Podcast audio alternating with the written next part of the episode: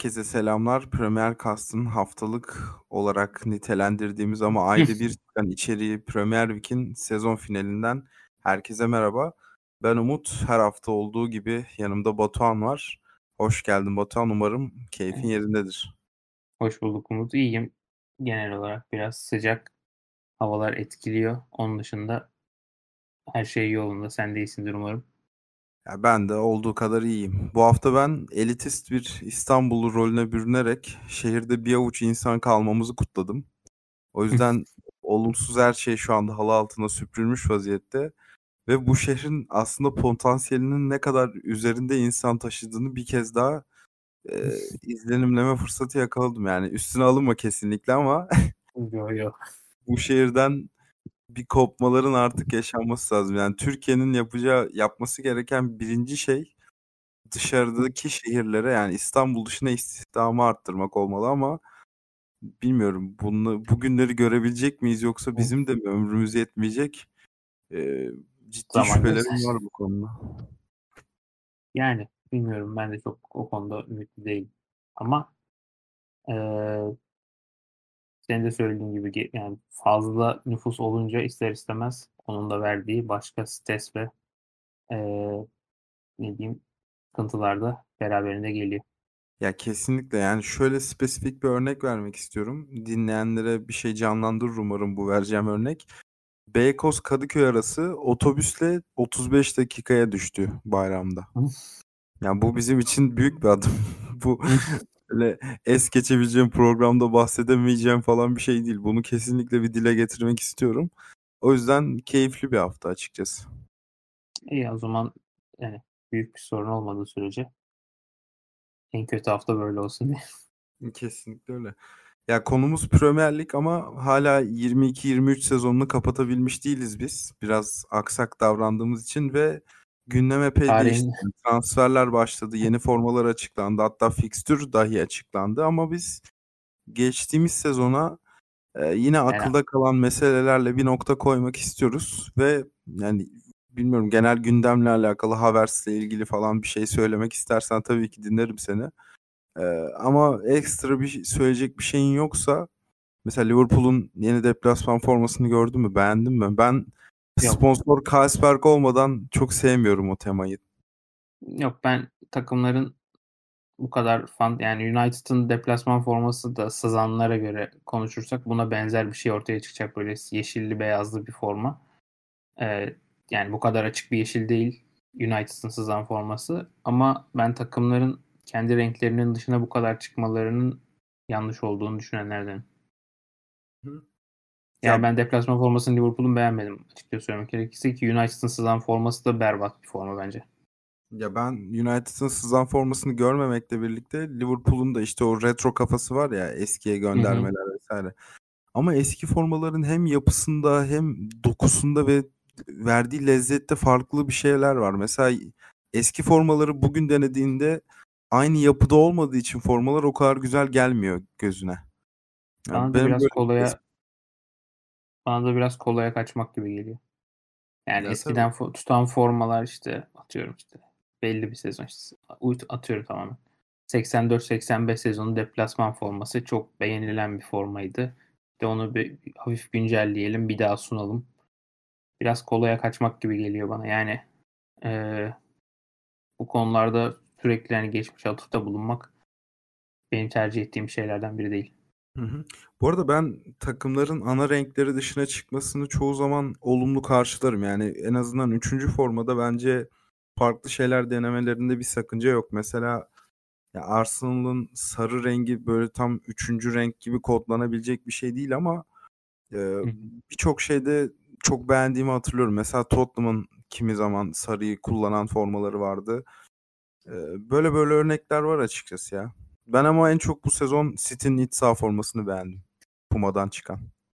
Hı hı. Yani benim de beğendiklerim arasında olan formalardan biri ama dediğim gibi yani bazı istisna durumlar var senin de söylediğin gibi Arsenal'ın o sarı forması aslında Premier Lig'in ikonikleşen şeylerinden biri diye adlandırabileceğimiz yani bir liste yapsak herhalde o da o listeye dahil edebileceğimiz şeylerden biri olur o sarı forma.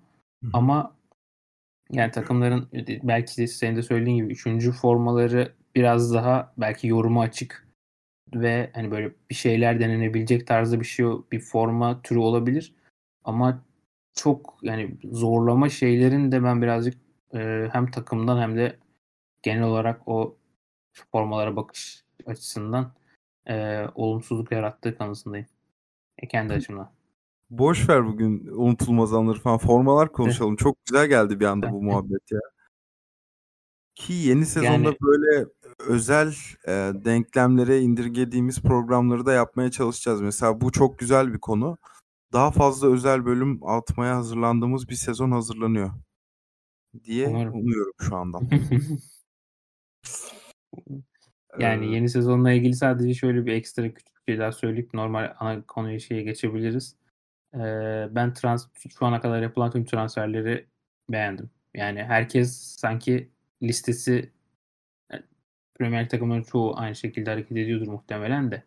Zaten liste belliydi. Herkes neyi alacağını bildiği için sanki çok hızlı gerçekleşti ve herkes neyi alması gerekiyor, neyi kimi transfer etmesi gerekiyor, kimi göndermesi gerekiyor. Yani çok hızlı gerçekleşiyor. Hani sanki yeni sezonu tüm takımlar hazır girecek gibi bir izlenimim var. Umarım yanılmam. Peki en beğendiğin hamle hangisi oldu şu ana kadar? Bir tane örnek vermen gerekse. Yani Arsenal'ın transferleri bence tam hani ne gerekiyorsa o.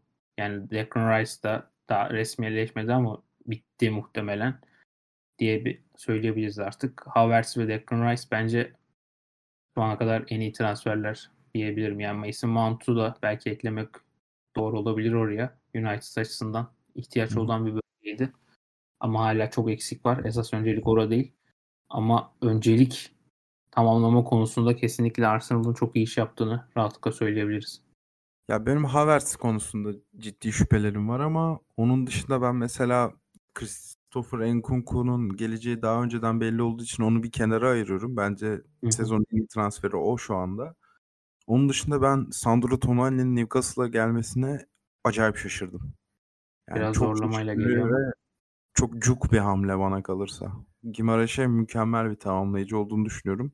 Zaten sezon içerisinde de bol bol konuşacağız gibi hissediyorum. Hı hı. Liverpool'dan beklediğimiz hamleler gelmiyor ama biraz benim futbol görüşüme yakın gidiyorlar. Yani ben böyle har, har vurup parmağı savuran ki programımızın içinde Chelsea'yi bu başlık altında değerlendireceğiz. Hatta ilk başlığımız o. Ondan ziyade böyle ayakları yere basan, biraz yavaş gözükse bile sağlam adımlarla giden transfer politikalarını severim. Ve Alexis McAllister'da zaten çok beğendiğim, bir Brighton fanı olarak çok sevdiğim bir isimdir.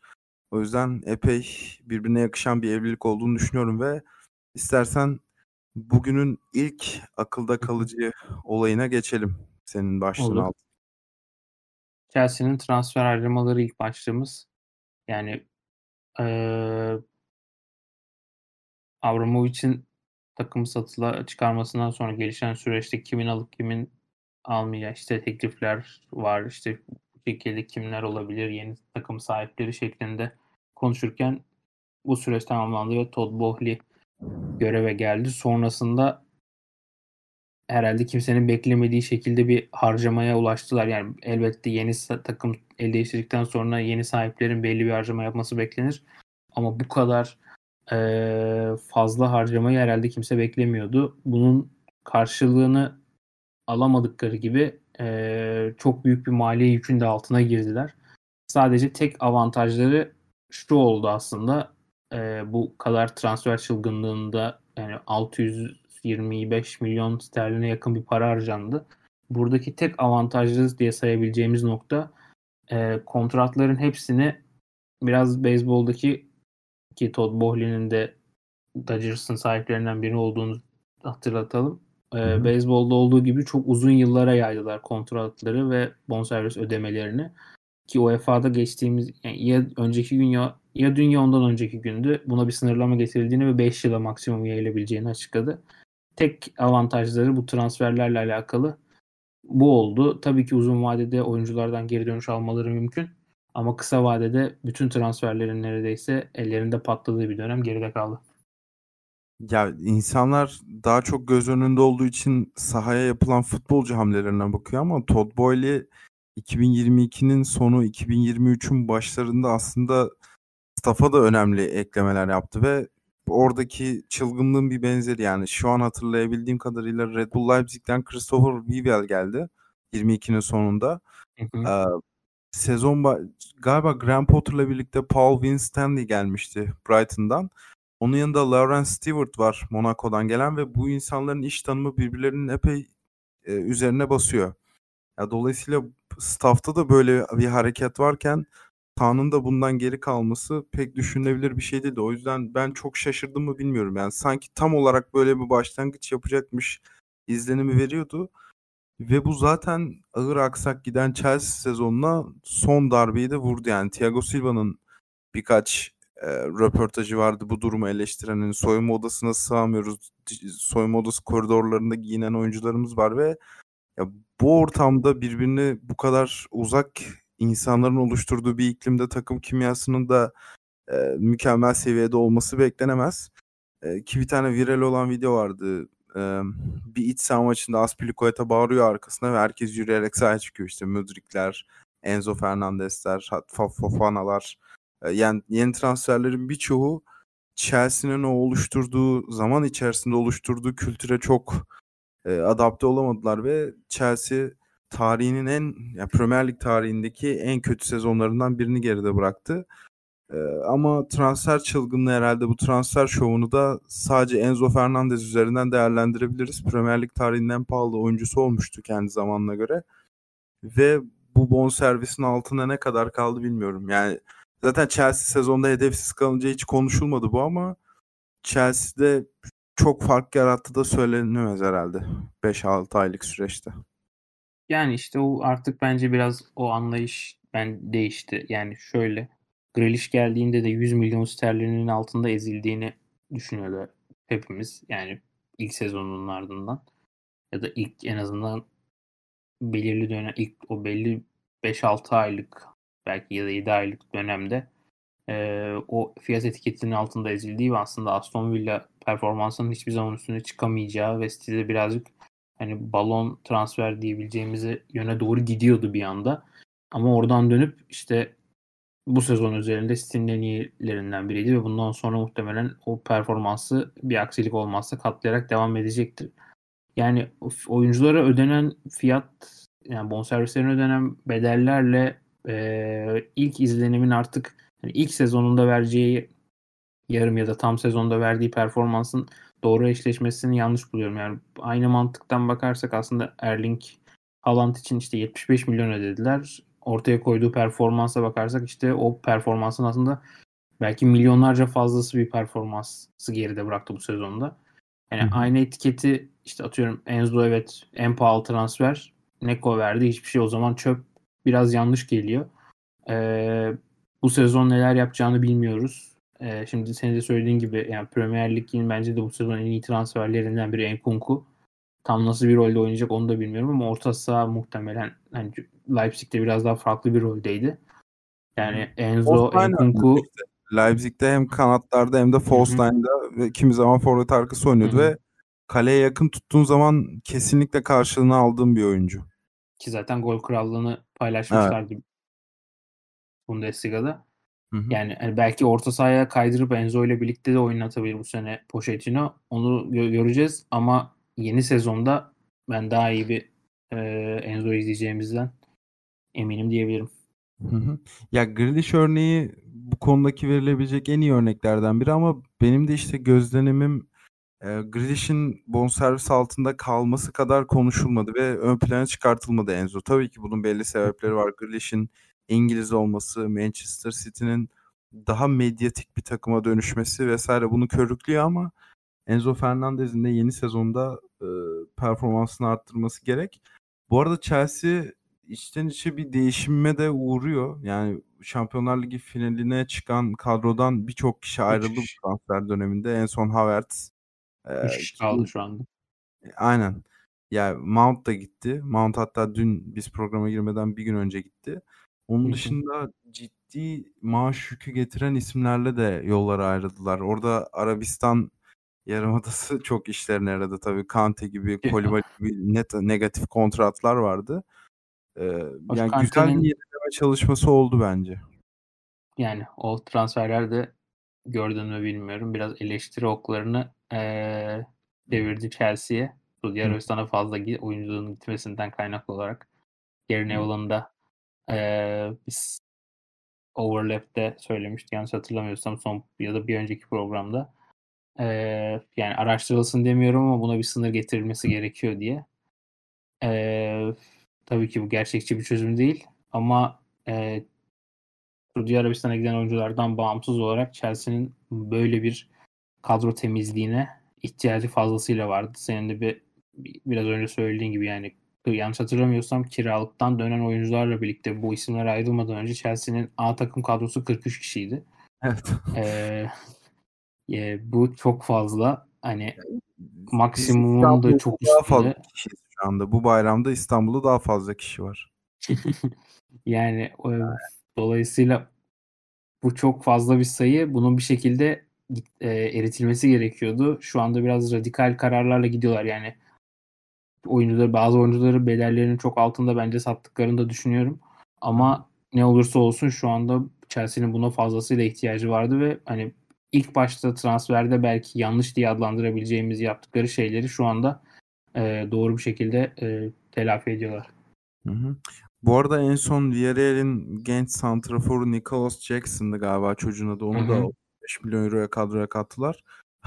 yani ha, her transfer döneminde bir genç forvet Chelsea'ye katılıyor.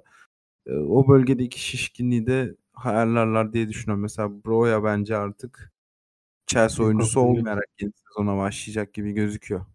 Muhtemelen ki Lukaku gibi bir problem de var önlerinde hala. Evet, yani o da Arabistan'dan gelen teklifi reddetmiş Avrupa'da kalmak istediği için Inter Milan'da kariyerine devam eder diye öngörüyorum şimdilik. İstersen ben maddemi söyleyeyim. Biraz daha özel ve gurme bir şey geliyor hazırsa herkes. ben Kelechi Iheanacho'nun spektaküler Şubat ayını bir gündeme getirmek istiyorum. Ya her programda konuşuyoruz Şubat ayı Premier Ligi e, Türkiye'den takip edenler için birazcık göz ardı edildi. Çünkü çok daha başka dertlerimiz vardı haklı olarak. Ama işte kafa dağıtmak için maçları falan izleyenler hatırlayacaktır. Kelechi Iheanacho spektakülere yakın bir Şubat girişi yaptı ve zaten Leicester için bu sezon olumlu notlar çok kısa bir zaman periyodundan çıkartılabiliyor. Iheanacho da bu zaman diliminin bence başrolüydü. Yani şöyle özetleyeyim 22. haftaya kadar genellikle sahada en fazla 25 dakika bandında kalarak bir gol ve bir asist yaparak gelmişti. Ama Şubat ayının ilk maçında Villa'yı deplasmanda 4-2 mağlup ederlerken bir gol iki asist. Akabindeki maçta da Tottenham'a yine 4 tane sallarlarken bir gol bir asist yaptı.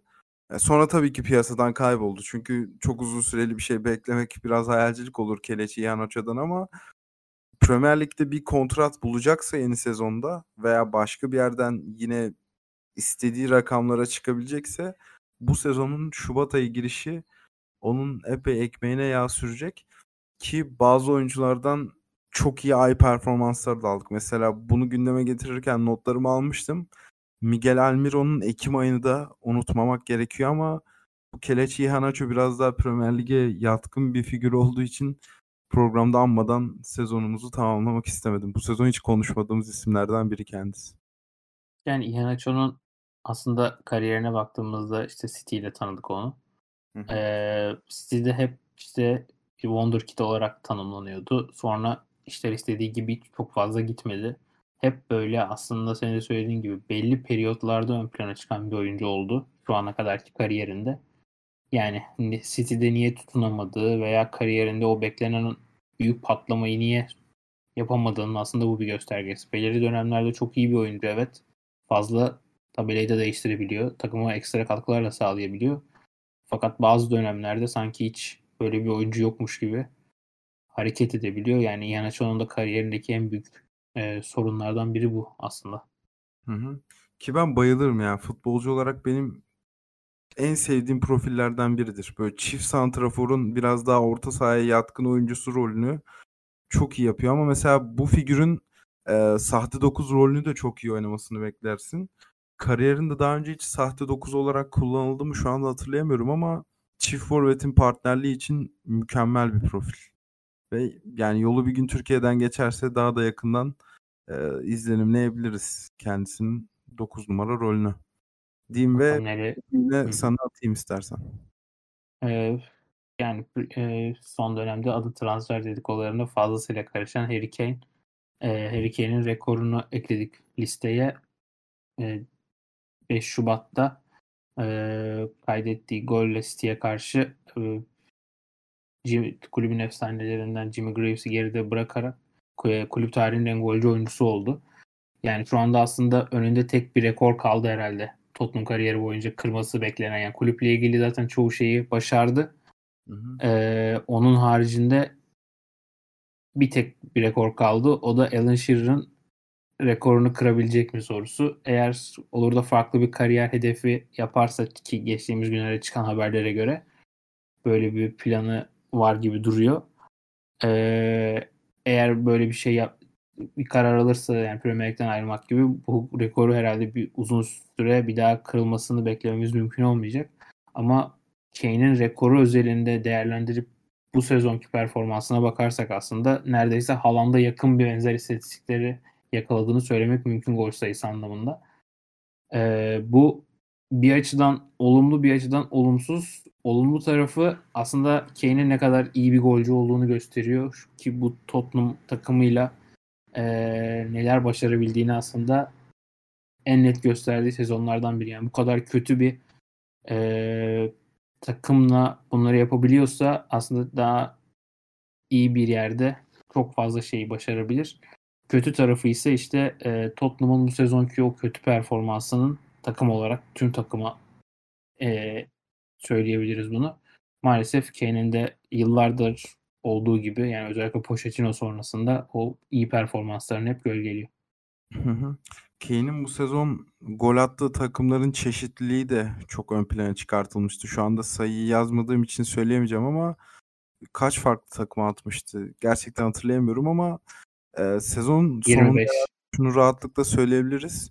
Son yıllarda Heung-min Son'dan en az yardım aldığı sezonu geride bıraktı Kane ve gol sayın, sayılarındaki hormon da bununla açıklanabilir diye düşünüyorum ben. Ee, onun dışında yani Jamie Vardy ve Leicester'ın bir alt lige düşmesiyle birlikte artık şunu da ben söyleyebilirim. Şu anda kendi takımında oynayan en büyük kulüp efsanesi diyebiliriz herhalde Harry Kane'e ve gözümüzün önünde bu kariyer gelişmenin yaşanması herhalde bizim için Kane'i bambaşka bir noktaya götürüyor. Yani benim izlediğim en büyük Premier Lig efsanelerinden biri diye rahatlıkla söyleyebilirim için. Yani kesinlikle öyle. Yani bundan yıllar sonra Kane futbolu bıraktığında ve işte atıyorum Premier Lig'in işte 50. yılı, 60. yılı gibi bir listeler böyle hazırlandığında yani Kane oraya zaten doğal olarak girecek ve biz de hani Kane'i en azından kariyer basamaklarının büyük bir bölümünü izlemiş insanlar olarak hani biz iz, işte Kane'i izledik hani diye yani belki rahat çok güzel bir şekilde anlatabileceğiz. Hani bundan önceki isimleri Premier Lig'in efsanelerini belki çok hatırlamamız mümkün mümkün olmuyor yaşamız gereği. Sadece işte tekrarlarını izledikten sonra ya da bir şeyler üzerine okuduktan sonra ancak an, algılayabiliyoruz ya da anlayabiliyoruz. Ama Kane'in tüm neredeyse kariyer basamaklarını izlediğimiz için de aslında biraz şanslıyız diyebiliriz. Kesinlikle öyle. Ee, peki yani e, Premier Lig'in 50. yılında en iyi oyuncu tarzı bir şey yaparlarsa sence Jamie Vardy o listede olur mu? Lütfen olur da yani bana bu kötü şey hissettirme kendini. En, en, en iyi oyuncular listesinde olur tabii ki. Yani sonuçta Premier Lig tarihinin en ikonik şampiyonluğu şampiyonluklarından biriydi o. Leicester'ın kazandığı ve yani o yani o takımdan muhtemelen bir, bir iki kişi daha iyi görür. Yani Kante ile Mahrez de rahatlıkla görürüz City hani e, ikisi de farklı takımlarda oynadık sonrasında ama Leicester performansları o 50 yıl içerisinde rahatlıkla yer alır. Kesinlikle katılıyorum efendim. Özellikle Kante konusunda. Kante bence 20'de de yer alır ama bu konuyu çok uzatmayacağım. Çünkü bir konuyu gündeme getirmem gerekiyor 3. maddemde. Tabii ki. pardon benim ikinci maddem oldu bu. Toplam dördüncü maddemizde ben Ilan Melier'in artık tükenen ve un ufak olan kredisini biraz ön plana çıkartmak istiyorum. Leeds United geçtiğimiz Nisan ayında Premier Lig'de kalesinde tam 23 gol gördü. Bu bir lig rekoru.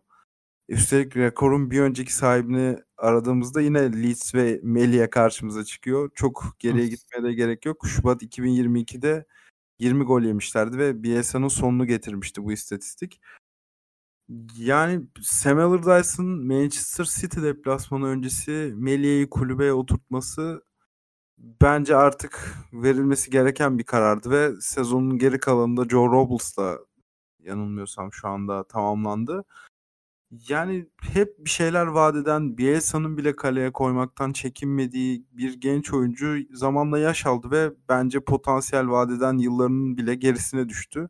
Yani tam tersine bir gidiş var ve kaleyi kaybetmesi çok da sürpriz değil ki bu sezon bireysel hatadan Leeds'in başını yaktığı da çok fazla maç var. Maalesef video veya görüntü kullanamadığımız için bunları şu anda kanıtlayamayacağım ama yani gayet tuhaf ve egzotik bir kariyer gelişimi oldu kendisi için. Yani bu biraz da aslında Kane'le konuştuğumuz bölümde söylediklerimiz burada da geçerli. Yani takımın performansı iyi olanı da kötü yapıyor. Kötü olanı daha kötü yapıyor. Hani ee, Bielsa döneminde takıma katıldığında aslında gelecek vadede Premier Lig'in gelecek vadeden kalecilerinden biri olarak yer alıyordu ki bence yani hani hala hiçbir şey bitmiş değil ama e, son Leeds'teki performans, son sezon performansı maalesef üzerine birazcık soru işaretlerini getirdi. Yani bu takımın ortaya koyduğu oyunla birlikte işte o savunma zafiyetleri ister istemez kalecileri de patlıyor ve oradaki hatalar kalecilerin de eleştirilmesine yol açıyor. Yani o performans ve bunlar doğru orantılı. Dolayısıyla hani bir alt ligde şu anda ee, belki toparlanmaları hem takımın hem de Melih'in toparlanması için bir avantaj olabilir. Yani sonuçta orada göstereceği iyi bir performansla tekrar Premier Lig'e takım çıkamasa bile kendini Premier Lig'e tekrar atması mümkün olabilir. Bu arada hani kendisiyle ilgili hiç haber okumadım fark ettim notu aktardıktan sonra ve direkt karşıma Chelsea ve Manchester United'la ilgili transfer haberleri çıktı ve 30 milyon sterlin gibi bir şey yazıyor şu anda. Ben şu an o birazcık spekülasyondan kaynaklandığını düşünüyorum. Yani United'ın işte De Gea'nın hala kontrat çözülemedi. Yani bu imzalayacak muhtemelen daha düşük bir e, ücrete. Chelsea'de de şu anda sadece Kepa olduğu için e, kaleci rotasyonunda Dolayısıyla bunun şeylerin çıkması normal ama ben çok kolay kolay bir hamle olacağını sanmıyorum. Katılıyorum. Özellikle United kısmında. Yani United kısmında bir kaleci değiştirilecekse de herhalde Erik Ten Hag eski öğrencisi Onana'yı hiyerarşide zirveye yazacaktır diye düşünüyorum Kesin, ben. Kesinlikle.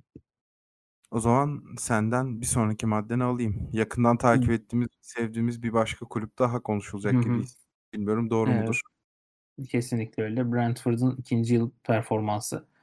Premier Lig'e son dönemde çıkan ve ilk senesinde kalmayı başaran takımların ikinci senede neler yaşadığını hepimiz biliyoruz. Yani e, ilk sezon beklentilerinin aksine berbat bir ikinci sezonun ardından küme düşmeler ya da çok o, o hatta mücadele eden e, takımlar gördük.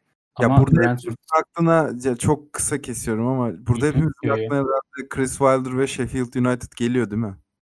Kesinlikle öyle. Kesinlikle öyle. Yani onun gelmesinin sebebi de aslında ilk sezon e, beklentinin üstünde demeyeceğim. Evet yani. Beklentinin çok çok yani hani üzerine çıkılmış olması ve bunu standart bir şekilde yapılmamış olması. Yani e, işte Nottingham geride kalan sezonda işte Nottingham ya da işte belirli dönemlerde Bournemouth e, ya da alt sıralarda yer alan tüm takımlar için söyleyebiliriz. Kapalı bir oyunla bunu yapmadı o dönemde Sheffield United Wilder'la. Yani farklı bir oyun denediler. Çok farklı sistemler kullanıyorlardı. Aslında bunu takımların uzun süre çözememesi de birazcık buna zemin hazırlamıştı ama her şekilde Premier League tarihinin en istisnai performanslarından biriydi o sezon. Brentford açısından ilk sezonda gerçekten beklentilerin üstüne çıktıklarını rahatlıkla söyleyebiliriz. İkinci sezonun özelinde de aslında bu beklentiyi yönetmek belki en zoruydu. Bunu başardıkları gibi yine işte Avrupa kupalarını 2 puanla kaçırdı Brentford sadece. Bunda tabii ki Aston Villa'nın e, Emery ile birlikte inanılmaz bir ivme yakalaması da sebep oldu. Ama bir anda zaten e, Premier Lig'e yükseldikten sonra ilk 1-2 senede tekrar bir Avrupa Kupası yaşamak takımları çoğu zaman olumsuz etkileyebiliyor. Bunun örneklerini gördük. E, ki buraları oynamaya alışkın olmayan takımların da aslında e, Avrupa Kupası deneyimi yaşamaları bir anda onları çok daha zor durumlara sokuyor. Dolayısıyla Brentford'un orta ve uzun vadeli planları aslında tabii ki Avrupa Kupalarının daimi e, katılımcılarından biri olmaktır muhtemelen. Ama e, ikinci sezonun sendromunu en iyi yöneten takımlardan biri olduklarını söyleyebiliriz bu sezon üzerinde. Hı hı. Ya buradaki herhalde süreç içerisinde en büyük zorluğu Thomas Frank'i muhafaza etmekte yaşayacaklar ama e, bu durum gerçekleşmesi halinde büyük takımların kriptoniti olarak yaşamaya devam edecekler. Yani bu sezonun geri kalanında ben Brentford'ı herhalde bu sezon yakaladıkları 12 maçlık bir e, mağlubiyetsizlik serileri vardı. Onunla hatırlarım. Ve City'ye mağlup olmayan yanılmıyorsam tek takım bu sezon. Ki bunu da hemen kontrol ediyorum. Ligin en az maaş bütçesiyle yapıyorlar. Yani toplam oyuncuların 15 milyon sterlin gibi Premier Lig seviyesine göre gülünç bir miktarla yapıyorlar. Dolayısıyla burada yani hep konuşuruz biz çok severiz bu örneği vermeyi. Bir Moneyball kültüründen kesinlikle bahsedebiliriz. Hatta Premier Lig'de bu konuda bence 15 15 değil ya şey zirve. Şey, ne dedim ben 15 milyon diyecektim bu 15. arada. Pardon. 15 milyon değil. Şu an 33 milyon dolar. Ama en düşüklerden biri. Şu an ama o senin baktığın listede hangi takımlar var? Ben 12 Mayıs 23'te yani geçen sezonun takımları varken bakıyordum şu anda buna. Güncel şeye baktım. Güncel şeye baktım da. Ha güncel ee, belki artmış olabilir. Ben 12 Mayıs 23 tarihinden bakıyorum şu anda. Planet Football sitesinden. Ki daha yani önce doğru bu... ama de, şeye ekstra ben... girmeye yani detaya girmeye çok gerek yok ama dediğin gibi zaten yani Premier Lig'in en az maç bütçesine sahip takımlarından biri olduğunu rahatlıkla söyleyebiliriz. Hı hı. O yüzden gayet desteklediğim ve yani oyun olarak, akışkanlık olarak çok izlemesi kolay bir takım değil ama ya bu futbolu sevenler için de herhalde çok ütopya bir takım diyebiliriz Brentford'a. Kesinlikle. Ee, o zaman biraz hızlanalım. Ben Frank Lampard'ın geçirdiği korkunç Premier Lig sezonunu biraz gündeme getirmek istiyorum. Frank Lampard iki takım çalıştırdı. Everton ve Chelsea başında toplam 29 lig maçı var. Bu maçlardan yalnızca dördünü kazanabildi ve maç başı puan ortalaması 0.69 gibi bir oranda kaldı.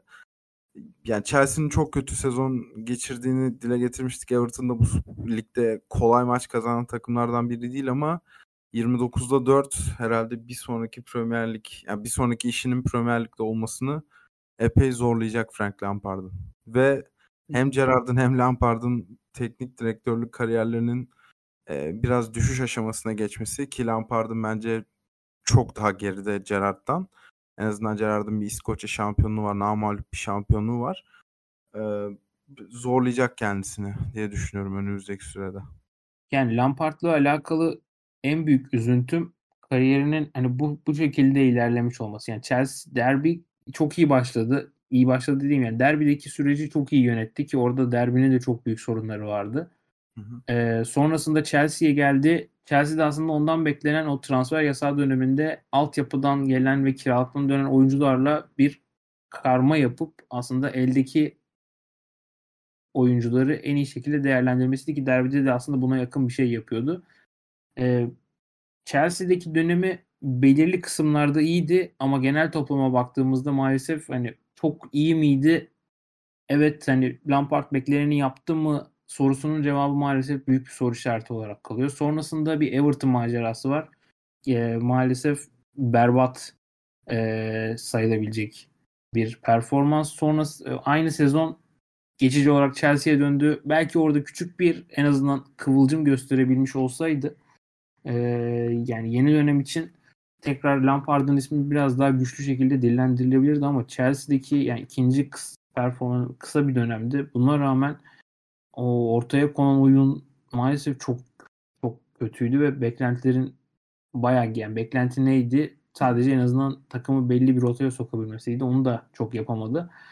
Ee, yani dolayısıyla Lampard'ın bundan sonraki kariyer toparlaması bence tahmin edilen ya zannedilenden biraz daha zor olacak ve kolay kolay tekrar bir Premier Lig ekibinin başına geçmesi sanki biraz mucizelere e, kaldı gibi duruyor. Yani bir anda sıfırdan bir sezon başlangıcı zor. Ancak işte bu e, bu sezon olduğu gibi çok zorda kalan bir takım.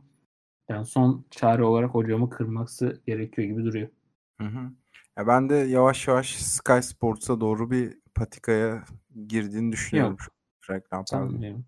Yani orada da Sky Sports deyince şimdi çok fazla e, orada da büyük isimlerle yollar ayrılıyor. Hı-hı. yeni sezonla alakalı belki dediğin gibi bir fırsat çıkabilir önüne ama bu, bunu yap yapacağını sanmıyorum şu anda kariyerin. Ya bu arada bu sezon Premier Lig'de çalıştığı iki takımda menajerini ateşten gömleği ütüleyen takımlar. O yüzden çok fazla haksızlık yapmaya gerek yok ama mesela Everton'da bir sezon başı kampını geçirmeyi e, hak kazanmış vaziyetteydi. Yani aslında ipler kendi elindeydi Everton konusunda ama Chelsea konusunda dediğin gibi kıvılcımı yaratmaktan ziyade takımı daha da geriye çeken bir faktör oldu kendisi ama o senin dediğin o Tomori'nin işte Reece James'in yavaş yavaş çıktığı diye Mason Mount'un, Mount'un Tammy Abraham hatta Billy Gilmore da bir, birkaç maçta ciddi süre almıştı. O takım çok kötü bir savunma takımıydı ama hücumda biraz e, hatta yani Thomas Tuchel'in Chelsea'lerinden bile izlenebilir kırılıyordu bazı maçları. Hücum anlamında konuşuyorum bu arada. Yani şey gibi bir örnek verebiliriz. Samet Aybaba Beşiktaş'ı da izlemesi çok eğlenceli bir takımdı ama korkunç bir savunma takımıydı. 2-3 2-3 şuttan ikisi muhakkak gol oluyordu falan. Aynı o tarz ve mentalite de aynıydı zaten o zaman. Bir transfer yasağı vardı. Tek ekleme Pulisic olmuştu diye hatırlıyorum şu anda. Yani, o da daha önceden anlaşma sağlandığı için. Evet yani 4 yıl geçmiş o takımın üzerinden. hey, hey. Sanki çok daha uzun bir süreymiş gibi geliyor. Sanki böyle 10 yıllar geçmiş üstünden gibi. ya henüz 4 yıl. Ben tam tersi algıladım. O yüzden ben biraz daha mutsuz oldum ama şu anda sen beni toparladın ve istersen Frank Lampard'ı kapatıp bir sonraki maddeni al. Bir sonraki maddemiz Cancelo'nun ayrılığı. Ee, son dönemde ya bu baya herhalde bu sezonun en şoke eden e, gelişmesi olabilir birçok açıdan.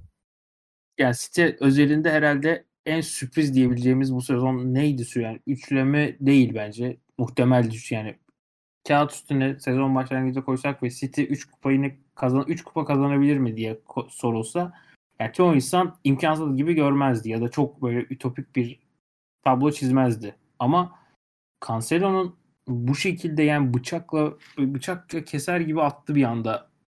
Yani çizdirek üstünü çizdi Cancelo'nu Guardiola. Burada ne yaşandı?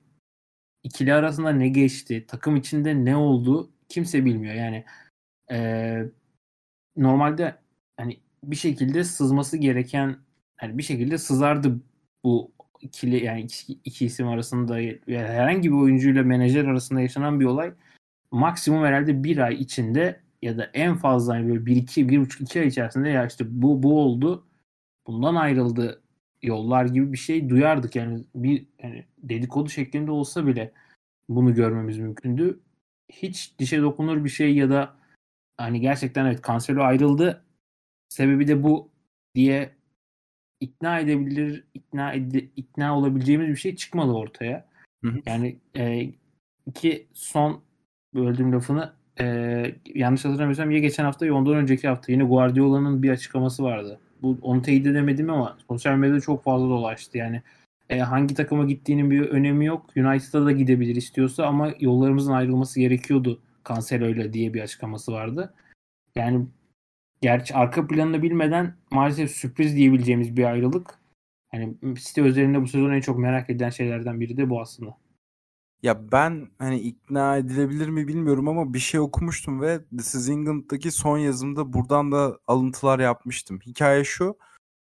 FA Cup'taki yanılmıyorsam Liverpool maçında kendisini yedek olarak görünce buna dair bir şikayette bulunuyor Cancelo Dünya Kupası dönüşü. daha sonra Rico Lewis sahneye çıkınca işte bu Leeds deplasmanındaki FA Cup'taki Arsenal maçı da dahil formayı Rico Lewis alınca orada gemileri yakıyor ve sözlü bir tartışmaya giriyorlar. Daha sonra Guardiola da hep bilinen hikaye yani soyunma odasında toksik karakter istemediği, mutsuz figür istemediği için bu ayrılığa izin veriyor ama ya bu haliyle bile çok şaşırtıcı. Çünkü Cancelo sıradan bir görev adamı değildi Manchester City'de. Geçen seneki şampiyonluğu hatırlayalım. Herhalde sezonun son çeyreğinde De Bruyne ipleri eline almadan önce Manchester City'nin en formda oyuncusuydu ve en büyük hücum gücüydü. İleride oynamamasına rağmen. Ya böyle bir sezondan sonra böyle kestirip atmak için çok iyi bir nedeniniz olması ve çok iyi alternatifleriniz olması lazım. Ama günün sonunda yani alter... yaşamış gibi de gözükmüyor açıkçası. yani işte o da oyun gücüyle alakalı bir durum. Ve e, yani alternatiflerinizin olması dedin. Yani alternatifler her zaman şu anda City'de bir şekilde çıkıyor. Cancelo'nun yerine tabii ki doldu. İşte Rico Lewis sezonun belli bir kısmında çok parladı. Sonra birazcık o beklenti ya da işte o gördüğümüz performansın e, yani biraz Guardiola'nın da tercihleri sebebiyle o tercih edilmemeye başladı. Hı hı. Ama sonuçta geleceğin en büyük adaylarından biri o bek pozisyonları için. Hani işte eliniz güçlü olduğu zaman bu kararları almak kolay oluyor ama yani senin de söylediğin gibi o küçük bir tartışma evet ama sanki arkasında yatan daha büyük sebepler var gibi geliyor bana. Yani bir tart menajerle teknik direkt, teknik direktörle oyuncu arasındaki tartışmanın alevlenmesinden bu, bu noktaya ben çok kolay kolay geldiğini sanmıyorum. Yani tabii ki bir tartışma yaşanmış olabilir, şiddetli bir tartışma olmuş olabilir. Ama bu kadar keskin ya bir anda çünkü hiç beklenmedik bir anda çıkmıştı o haberler. Evet. Ve o çok hızlı gelişti her şey. Yani e, sanki hani planlı yapılmışçasına hızlı ilerliyor süreç. E, ya Guardiola ya da Cancelo yıllar sonra e, hatıra kitabı yazarlarsa kariyerleriyle ilgili belki buna değinirler biz de öğreniriz. Evet Netflix'ten öğreniriz bunu. Ya bu arada hani hızlı gelişmesinin sebebi de şu dediğin gibi transfer döneminin kapanmasına çok kısa bir sürede patlak verdi. Hı hı. Yani iki gün mü vardı o tarz bir şey ve yani kısa bir süre kalmıştı. Evet yani kısa bir süre kaldığını kesin olarak hatırlıyoruz. Bununla birlikte Cancelo'nun şu anda kariyer gidişimi de e, yine dibe doğru ilerliyor. Yani Bayern Münih herhalde e, sözleşme yenilemek veya uzatmak istediğini sanmıyorum ben Cancelo'yla. Yok kullanmayacaklar zaten opsiyon. Evet kullanmayacaklar. Yani tuzlu birazcık. Hani beğenmediklerinden mi fiyatından dolayı mı bilmiyorum ama yani şu anda Cancelo için tek kapı Barcelona veya Real Madrid gibi. Hatta Real Madrid de almaz da Barcelona Real Madrid'in açıkçası. Yani Barcelona evet iyi bir opsiyon ama e, şu anda profil bazında düşünürsek yani kimsenin ben çıkartıp Cancelo için 70-75 milyonları vereceğini sanmıyorum. E, City'ye gelirken olduğu gibi bir takasla e, bir yere gitmesi daha mümkün gözüküyor. Bu arada Cancelo'nun ayrılığı yerine direkt bir muadilini eklemedi ama 4 stoperli yapıyı ortaya çıkarttı. Yani oradan denklemden çıkması daha da taşları yerinde oturdu ve farklı bir mimariyi de sergilemesine sebebiyet verdi Guardiola. Orada da Kyle Walker'ın da ayrılığı gündemde. O da giderse bu sefer City'de farklı problemler doğmuş olacak.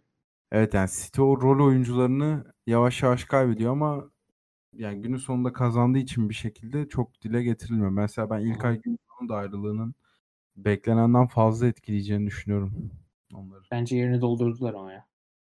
Ya yani bire... Kovacic ya tam şöyle... profil olarak belki pasör nitelikleriyle eşleşiyor ama hani belki ilk ayın daha ön çıktığını söyleyebiliriz liderlik ya da işte o orta saha şefliği diyebiliriz belki buna. Hı hı. Ee, o rolünde artık sanki ilk aydan Rodri'ye geçeceğini ben rahatlıkla e, yeni sezonda görmemizin mümkün olduğunu düşünüyorum. Ya Kovacic ile İlkay'ı şahsen kıyasladığımda Kovacic mükemmel bir oyuncu olmasına rağmen sadece iki şeyde ön plana çıkıyor İlkay'a kıyasla. Belki dribbling diyebilirsiniz ve takım savunmasında doğru pozisyon alma vesaire. Yani savunma kimliği açısından İlkay'ın bir tık önündedir ama İlkay'ın getirdiği gol katkısını herhalde Haaland alacak bu sezon veya farklı bir isim daha fazla gol atacak. Çünkü onlar City'nin zirveye giderken bayağı işini kolaylaştıran sayılardı diyeyim ve City konusunu çok uzatmadan maddemle geliyorum hazırsan. Tabii ki. Ya bu sezon Premier Lig'de tam 14 menajer görevini kaybetti. Bilmiyorum Part 1'de hiç konuşmuş muyduk bu görevini kaybeden menajerle ilgili, şu menajerlerle ilgili şu an bunu hatırlamıyorum ama bu bir Premier Sanki ilk ilk bölümde sanki böyle bir şey konuştuk gibi ya, kalmış aklımda. Başlığının altında konuşmuşuzdur konuştuysak da. Ben burada farklı bir ismi ön plana çıkartmak istiyorum ve Brandon Rodgers'ın Leicester'a vedasını biraz konuşalım istiyorum. Ya hı hı. Rodgers Premier Lig'de bu sezon görevini kaybeden 14 menajerden kesinlikle farklı bir e, yerde duruyor ve Titanic gibi batan Leicester'da o da gemisini terk eden kaptan misali erken veda etti ve Dean Smith'le birlikte senaryonun sonunu da değiştiremedi Leicester. E, ama Brandon Rodgers ve Leicester'ı Premier Lig'in kült takımları arasında kesinlikle sayabiliriz. Yani çok hatırlanmaz ama belki 5 sene sonra, belki 10 sene sonra inanılmaz altı çizilen bir takım olmaz ama 2 sene arka arkaya Şampiyonlar Ligi'ni son maçta kaybeden Leicester'ı herhalde biz yakından takip edenler verdiği haz bakımından asla göz ardı edemeyeceğiz gibi düşünüyorum ben. Yani Brandon Rodgers'ın aslında Leicester'a ilk geldiğinde açıkçası ben ümitli olanlardan biriydim. Yani tekrar tabii ki şampiyonla oynamasını bekleyecek kadar e, büyük bir beklenti içerisinde değildim ama en azından artık o yukarıda oynamayı, yani yukarıya yakın oynamaya hedefleyen takımı oraya taşıyabileceği kanısında olanlardan biriydim.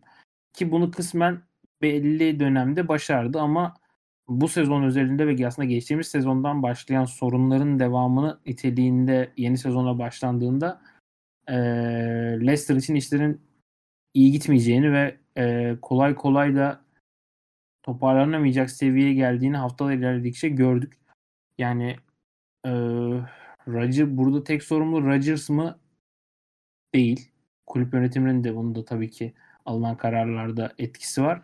Ama Rodgers'ın da e, sanki bu kadar uzun süre bir takımda kaldıktan sonra kendini yenileyememesi de e, birazcık bu senaryoyu ortaya çıkardığı gibi duruyor.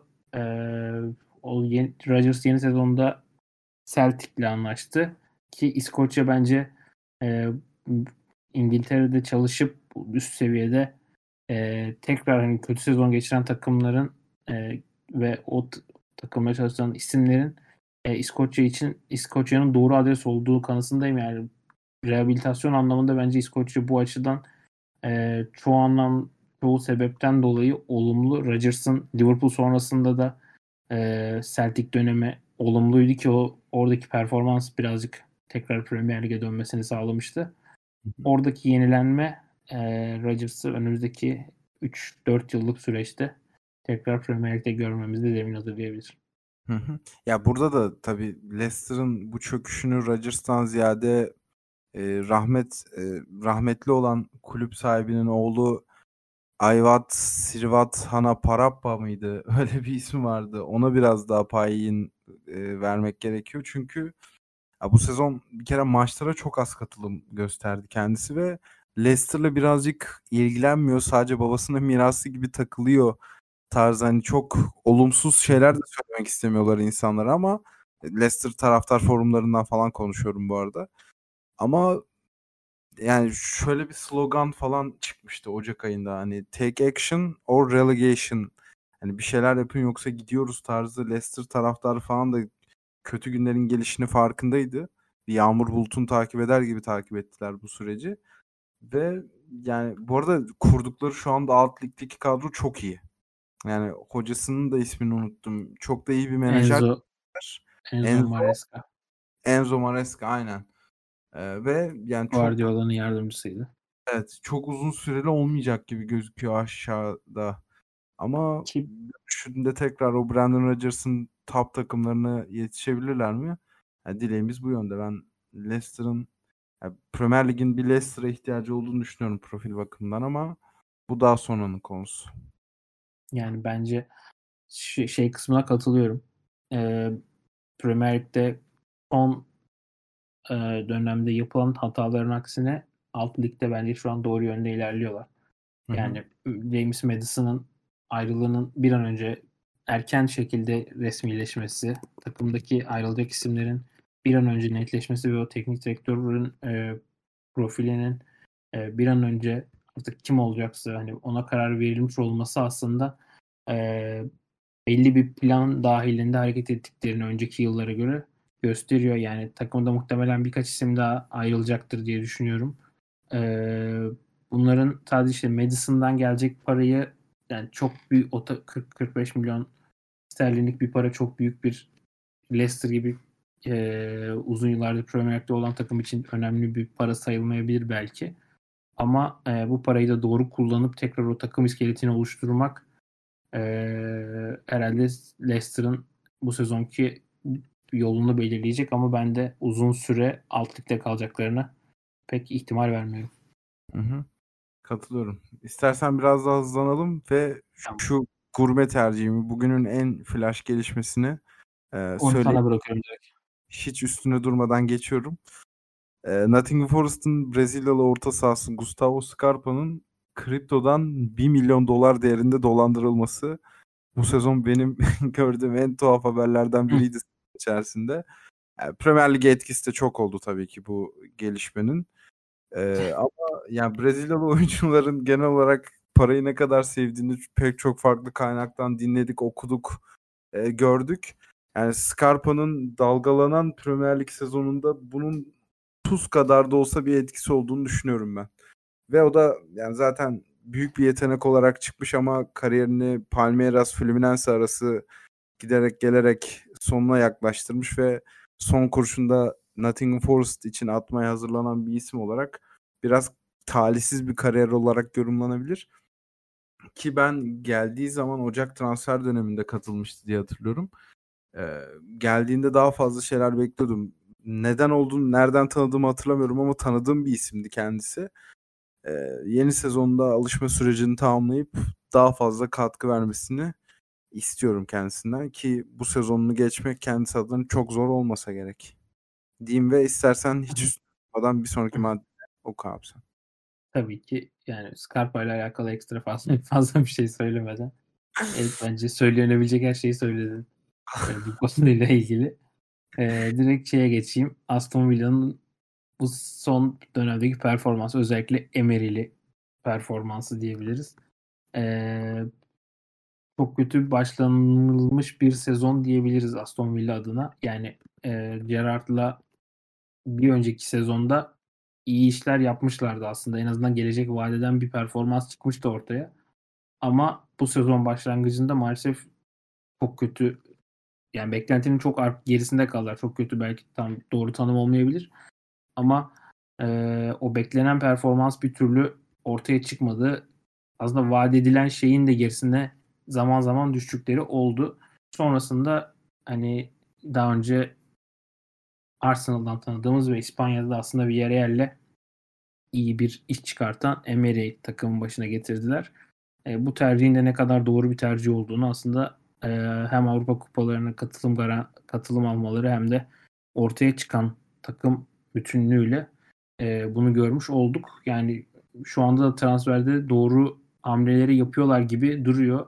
E, Pau Torres galiba yakın zamanda imzalayacak. Onun Hı-hı. dışında çıkan isimlere de baktığımız zaman Aston Villa'nın aslında e, Emery ile doğru bir yapılanmaya girdiğini söylemek mümkün. E, o işte Dean Smith'le geçilen yıllarda hani Premier Lig'e tekrar yükseldiklerinden başlayıp o sunabilecekleri bir döneme ihtiyaçları vardı. Bunu başardılar. Artık bir sonraki adım için böyle bir isme ve böyle bir belki yapıya ihtiyaçları vardı. Şu anda fazlasıyla e, doğru yolda ilerliyorlar. Hı hı. Ki yeni sezonda geldiğinden beri kullanamadığı Diego Carlos'u da hani bilmiyorum sakat sakatlıktan nasıl dönecek ama onu da ciddi süreler vereceğini öngörüyorum şimdiden. Ya Emery benim açıkçası Aston Villa için, Aston Villa'nın hedefleri için en uygun gördüğüm isimlerden biri değildi ama kısa sürede yaptığı etki ve birbirinden taban tabana zıt iki ligin orta sıra takımlarında hatta belki Şampiyonlar Ligi potası adaylarında da başarılı olabilmesi ki buna Arsenal'ı da dahil ediyorum ben. Yani herkes günün sonunda ikinci sezonun başlangıcıyla hatırlar ama ilk sezonun sonunda Emery UEFA Kupası'nda finale çıkmış ve ligde son 4 maçından bir galibiyet alması dahilinde Şampiyonlar Ligi'ne gitmeyi garantileyecek bir denkleme sokmuştu takımı. Ki o Arsenal gayet problemli. Mustafilerin, Sokrateslerin vesaire ciddi süre aldığı bir takımdı. Ee, yani tebrik ediyorum tabii ki. Hatta geldikten sonra bir sıralaması vardı sezonun belli haftasına kadar. Arsenal'ın ardından ikinci sıradaydı. City'nin dahi önündeydi. Daha sonradan bu tablo tabii ki yer değiştirdi ama Aston Villa'nın Emery geldikten sonraki tabloda da Şampiyonlar Ligi potasında bitirdiğini biliyorum ben. Ee, yani çok heyecan verici bir yeni e, aday daha şapkadan çıkmış oldu Emery'nin gelişiyle birlikte. Keşke Güner evet. abiyle konuşabilseydik bunu. Sevgili Güner hiç programa dahil edemedik bu sezon ama önümüzdeki Yeni sezonda, sezonda umarım Evet daha fazla iletişime geçeceğim kendisiyle. Kesinlikle özel Aston Villa bölümü. Evet. E, iple çektiğimiz şeylerden biri diyebiliriz. Kesinlikle öyle. Yani iple çekmediğimiz bir başka maddeyi hemen aktarmak isterim. Ben bugün böyle biraz tuhaf tercihler peşindeyim ama Estağfurullah. Emery gibi şapkadan çıkan ama bu hikayeyi olumsuz bir şekilde sonlandıran Southampton'ın kısa süreli menajeri Nathan Jones'u bir tek tek istersen. Ee, Southampton'ın Ralph Hasenhüttl ardından yaptığı menajer tercihi çok sık gördüğümüz türden değildi açıkçası. Yani CV'sinde daha önce Premier Lig'den bir takım çalıştırmadığı gözüken Jones çok kısa bir süre yani 3 aylık bir süre zarfının ardından ıslık ve protestolarla birlikte St. Mary'deki bavulunu topladı ve ait olduğu yere geri döndü evine. Ve yani Southampton'ın küme düşmeyi çok büyük bir problem olarak karşılamadığını biliyoruz kulüp yönetimi ve e, planlamaları açısından. Hani onlar için düşmek çıkmak çok önemli değil. Hatta belki düşmeyi tercih belki de bu sezon. Ha, onu diyecektim. Belki de gerekiyordu böyle bir düşün. Daha güçlü yani ileriye iki adım için geriye bir adım etmekten çekinmeyecek bir kulüp yönetimleri var. Ama Nathan Jones kendi kariyeri açısından, yükselişteki kariyeri açısından e, ciddi bir sıkıntı yaratacak bir macerayı geride bıraktı ve uzun süre Premier Lig'de görmemiz onu da şaşırtıcı olacaktır. Tıpkı Frank Lampard gibi. Yani Lampard'ı daha erken görürüz muhtemelen ama Nathan Jones'u bir daha Yine ona sıkmadan hmm. edemedim bu, bu şeyde. Yani işte Nathan Jones Luton'dayken ee, takip ettiğim yani Luton'u diyeceksin ki Luton'u çok mu takip ediyordun? Hayır ama alt ligde Championship'te e, yükseldikleri sezonda e, ilgimi çeken takımlardan biriydi. Orada oynattığı oyun ve tercihleri aslında geleceğiyle alakalı farklı e, ne diyeyim ipuçları veriyordu ve ilerleyen dönemde yani bunu biraz daha bu kadar erken değil de yani biraz daha zamana yaydığı takdirde aslında Premier Lig'in o gedikli menajerlerinden biri olmasını beklediğimi söyleyebilirim. Yani böyle bir profil muhtemelen artık önümüzde var diye düşünüyordum ama işte Southampton yani hayatınızda her zaman böyle büyük şanslar çıkmayabilir ve bu şans çıktığında da bunu değerlendirmek zorundasınız. İyi veya kötü bir tercih olduğundan ayrı tutarak söylüyorum bunu. Yani Southampton altta Luton Town'la ne olacağı ki sezon sonu Premier Lig'e yükseldi Luton Town. Orası ayrı bir konu. Ee, ama e, sonuçta sezon ortasındayken orada ne olacağı yani Luton'la Premier Lig bir hayaldi bu sezon aslında. Ee, ama Southampton gibi bir takım geldiğinizde yani Premier Lig'den bir takım kapınızı çaldığında kusura bakmayın ben sizi reddediyorum demek o kadar kolay olmuyor. Ee, kesinlikle kariyerinde büyük bir e, eksilerden biri olacak bu dönem. E, ama tekrar alt yani yeni sezonda şu an biri bir yerle anlaşmadı ama e, birkaç yani sezonu ile sezonun ilerleyen bölümlerinde adı artık en azından üçüncülük takımlarıyla ya da Championship'ten bazı takımlarla tekrar anılmaya başlayacaktır. Orada göstereceği performans e, hem kariyer yolunu hem de tekrar Premier Lig'in kapısını aralayabilir ki Southampton'dan ayrıldıktan sonra ne kadar kötü ayrıldığını da anla, anlayabileceğimiz bir durum bu. E, hem bundaki performansı hem de orada geçirdiği süreyle alakalı e, yanlış hatırlamıyorsam e, 11. lig takımlarından biriyle e, maçlara çıkmaya başlamıştı. Southampton'dan ayrıldıktan sonra. Evet. Ya bu da işte orada yaşananları aslında biraz hem özet özetleyen şekilde olduğunu söyleyebiliriz. Yani ne oldum demeyeceksin gerçekten. İşte. O zaman geçelim kendisine. Senin bir başka flash menajer maddeni alayım ben. Lopedegü. Lopedegü. Yani gelmesi bir ara favoriyken ailevi sebeplerden dolayı bir anda listeden çıkmıştı. Sonra tekrar dahil oldu ve bir anda Wolves'un başında buldu kendini. Ee, aslında son dönemine baktığımız zaman kulübün e, Santo ile birlikte farklı bir yol çiziyorlardı. Santo'yu gönderdikten sonra benzer profilde diyebileceğimiz bir isimle yola devam etme kararı alırken aslında çok da istedikleri gibi gitmedi her şey. E, farklı bir şey denemeleri gerekiyordu. Orada da aslında e, Southampton için söylediğimizi söyleyebiliriz. Bir değişime ihtiyaç vardı. Yani hem anlayış hem belki takımı bir e, değiştirme ihtiyacı da vardı ki Ruben Neves'in ayrılığı belki bunun başlangıcı olabilir.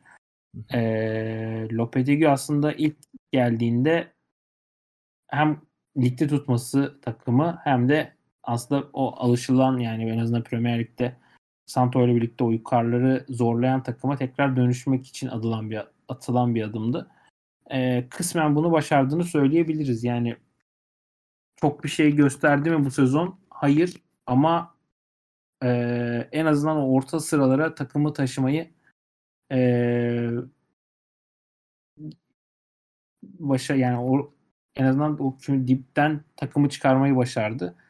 Yani performans olarak e, sezon ortasında alınan bir takımla bundan daha iyisi olur mu? Hani bu profilde bir takımla çok emin değilim ama yeni sezonunda bence umutlu olabileceğimiz isimlerin başında geliyor.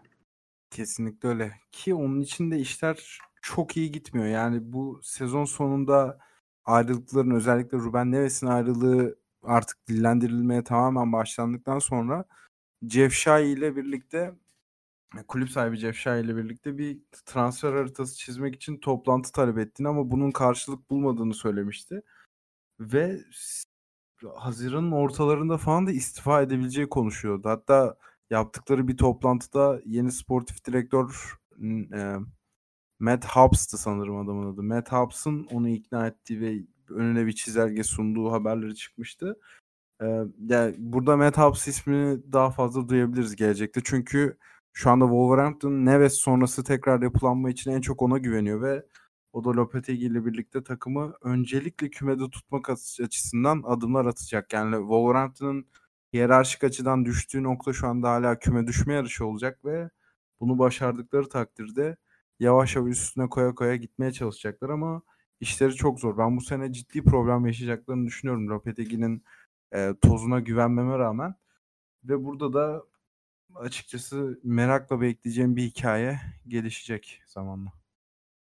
Yani kat, kısmen katılıyorum bu son söylediklerine. Ee, yani Lopetegui şey e, Ruben Neves'le birlikte birkaç ismin daha bu şekilde ayrıldığını e, büyük isimlerden bazılarının görebiliriz. Gerekiyor gereken bir ayrılıktı bu aslında. Ben Neves'in ayrılığını bahsetmiyorum ama bu tarz büyük isimler eğer bir şeye yeniden başlayacaksanız bu ligde birkaç takım için daha geçerli. Ee, yıldızlı olarak takım yıldızı olarak adlar, adlandırdığınız isimlerin üstünü birazcık kolay çizmeniz ve e, yap, yeniden yapılanmayı başlatmanız gerekiyor.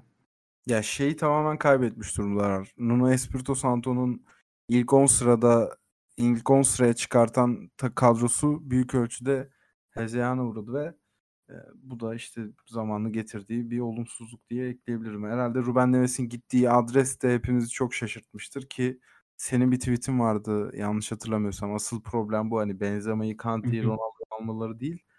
Daha 30'una gelmemiş, Avrupa'da yıldızını parlatamamış, Şampiyonlar Ligi'nde istediği dakikaları bulamamış bir oyuncunun Arabistan'a gitmesi yani be, benim için bir problem değil de futbol açısından düşündürücü. Yani Arap yani. Yarımadası'nın girmesini istemeyenler, Premier Lig'in gücünün eksilmesini istemeyenler için ciddi bir soru işareti. Yani o konuyla ilgili çok yorum yapmak istemiyorum. Ee, yani isteyen istediği parayı verebilir. Çok umursamıyorum bunu. Evet. Ee, çünkü sportif bir gerçekliği olmadığı sürece bunun e, ödenilen paranın da bir değeri olmuyor.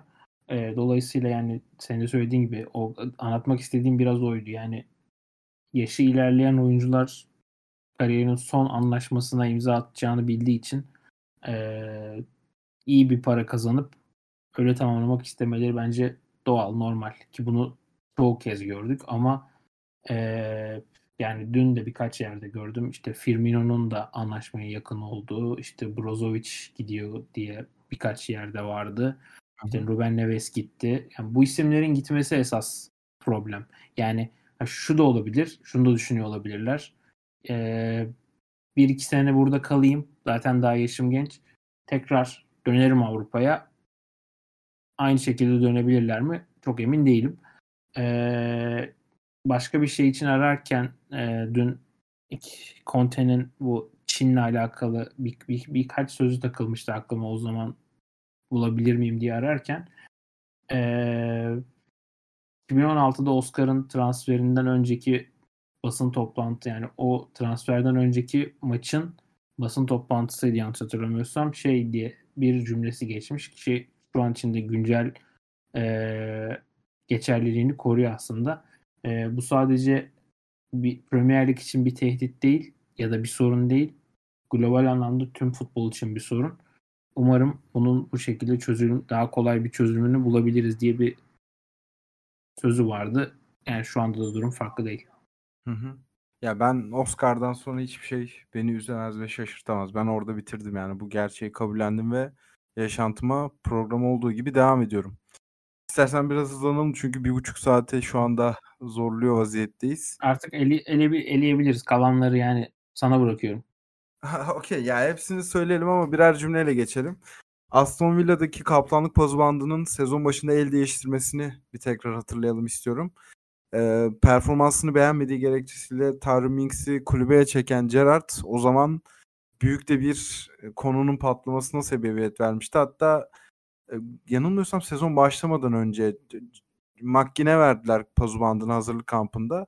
Ama da sonra daha sonra Tyron Minks tekrar performansını toplayıp ilk 11'e yerleşince pozu bandında galiba almıştı yani. Hikayenin geri kalanını bilmiyorum ama sezon başında bunun çok konuşulduğunu hatırlıyorum. Minks konusunda. Ee, ki sezon başında söylediğim gibi kulübeden izle, izleyerek başlamıştı sezonu. O açıdan enteresan işler yaşandı orada da. Bilmiyorum ekleyeceğim bir şey var mı? İstersen... Bu, bu, bu, bu kısımla alakalı ekstra bir şeyim yok. Okey. Yani sonraki maddede Rashford'un gol serisiydi. Ee, evet. Yeniden yapılanmaya başlayan e, çok sık kullandığımız bir terim United için. Ama evet. herhalde e, en doğru adımları attıkları sezon geride kaldı. Rashford e, United Erik Ten Hag'ın ilk sezonunda parlayan isimlerden biriydi. Ki attığı gol sayısıyla da aslında bunu gösterdi. Yani hücumun şu anda en önemli parça iki parçası aslında Anthony ve Rashford diyebiliriz United özelinde. Sadece işte o 9 numara profili şu an eksik. Orada tamamlan, tamamlanıp tamamlanmayacağını e, birazcık zaman gösterecek. Yani oraya aslında ses geliyor mu? Geliyor. Geliyor bir problem yoktu normal gidiyordu ya. Çim biçme makinesi ya devam edecek gibi. Yok yok bir şey olmaz gelmiyor hiç ya.